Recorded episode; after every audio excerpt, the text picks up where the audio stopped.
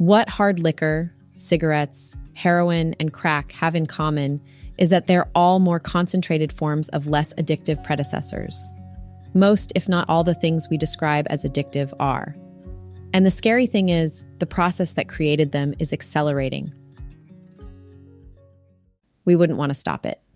It's the same process that cures diseases technological progress. Technological progress means making things do more of what we want. When the thing we want is something we want to want, we consider technological progress good. If some new technique makes solar cells X percent more efficient, that seems strictly better. When progress concentrates something we don't want to want, when it transforms opium into heroin, it seems bad.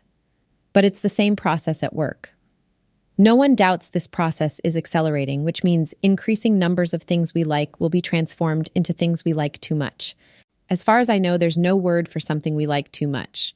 The closest is the colloquial sense of addictive. That usage has become increasingly common during my lifetime, and it's clear why there are an increasing number of things we need it for. At the extreme end of the spectrum are crack and meth. Food has been transformed by a combination of factory farming and innovations in food processing into something with way more immediate bang for the buck, and you can see the results in any town in America. Checkers and solitaire have been replaced by World of Warcraft and Farmville. TV has become much more engaging, and even so, it can't compete with Facebook. The world is more addictive than it was 40 years ago.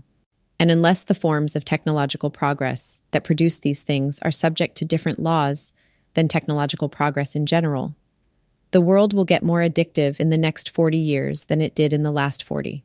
The next 40 years will bring us some wonderful things. I don't mean to imply they're all to be avoided. Alcohol is a dangerous drug, but I'd rather live in a world with wine than one without.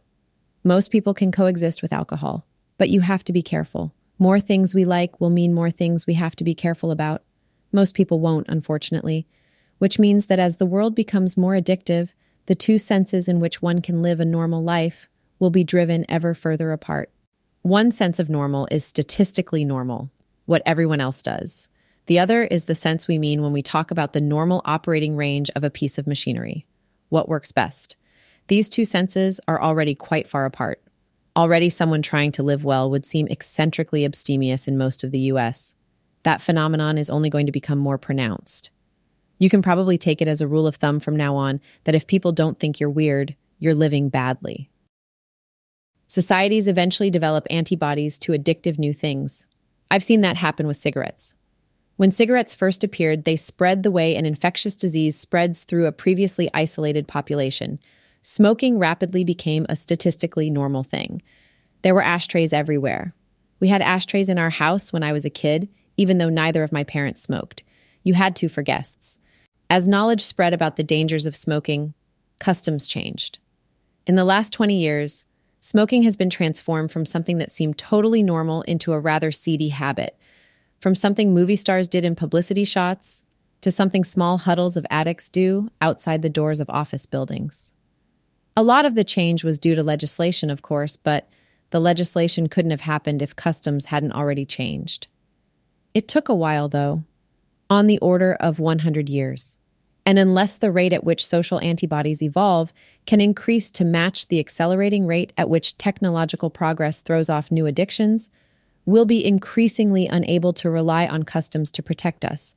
Unless we want to be canaries in the coal mine of each new addiction, the people whose sad example becomes a lesson to future generations, we'll have to figure out for ourselves what to avoid and how. It will actually become a reasonable strategy, or a more reasonable strategy, to suspect everything new. In fact, even that won't be enough. We'll have to worry not just about new things, but also about existing things becoming more addictive. That's what bit me. I've avoided most addictions, but the internet got me because it became addictive while I was using it. Most people I know have problems with internet addiction. We're all trying to figure out our own customs for getting free of it. That's why I don't have an iPhone, for example. The last thing I want is for the internet to follow me out into the world. My latest trick is taking long hikes. I used to think running was a better form of exercise than hiking because it took less time. Now, the slowness of hiking seems an advantage because the longer I spend on the trail, the longer I have to think without interruption.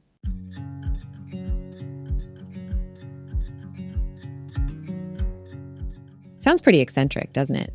It always will when you're trying to solve problems where there are no customs yet to guide you. Maybe I can't plead Occam's razor.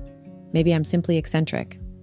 But if I'm right about the acceleration of addictiveness, then this kind of lonely squirming to avoid it will increasingly be the fate of anyone who wants to get things done. Will increasingly be defined by what we say no to